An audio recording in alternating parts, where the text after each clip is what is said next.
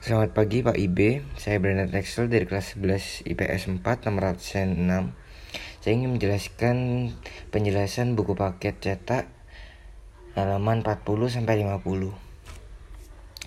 Alat musik harmonis adalah alat musik yang berfungsi sebagai melodis sekaligus ritmis.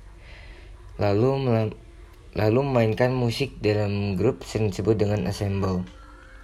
Ditinjau dari ragam jenis alat musik yang dimainkannya, ada ensemble jenis ensemble sejenis, ensemble campuran, dan orkestra.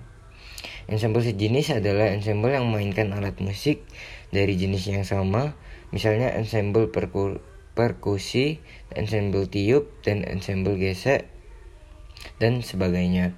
Selanjutnya alat musik trompet. Ada bermacam-macam jenis trompet di antaranya jenis C, D, E bass, E, F, G, A, dan B bass. Akan tetapi yang paling lazim dan sering dipakai di trompet adalah B bass. Selanjutnya French horn. French horn merupakan keluarga alat musik tiup logam. Biasanya dimainkan ensemble atau orkestra musik klasik.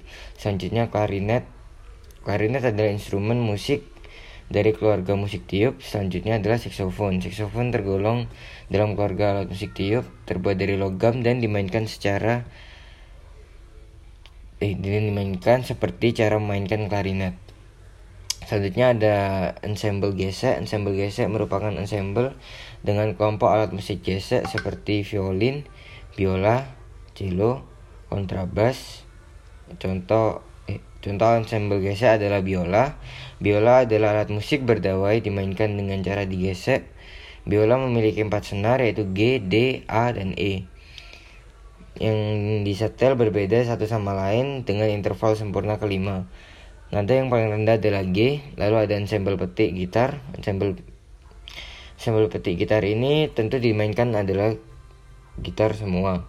Sebagai namanya, sebagaimana namanya, ensemble gitar menggunakan instrumen utama gitar. Terima kasih, Pak.